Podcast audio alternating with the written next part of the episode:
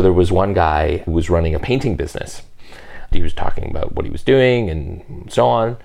And, you know, I asked him questions. I said, How often does a house need to get repainted? And he's like, Ah, uh, you know, like every three to five years.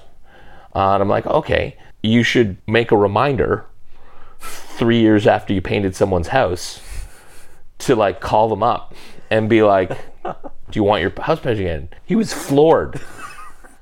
right? He was like, You're totally right and this is not to pick on that or anything like that. Like you, yeah, yeah. you have to get outside of yourself in some ways, yeah.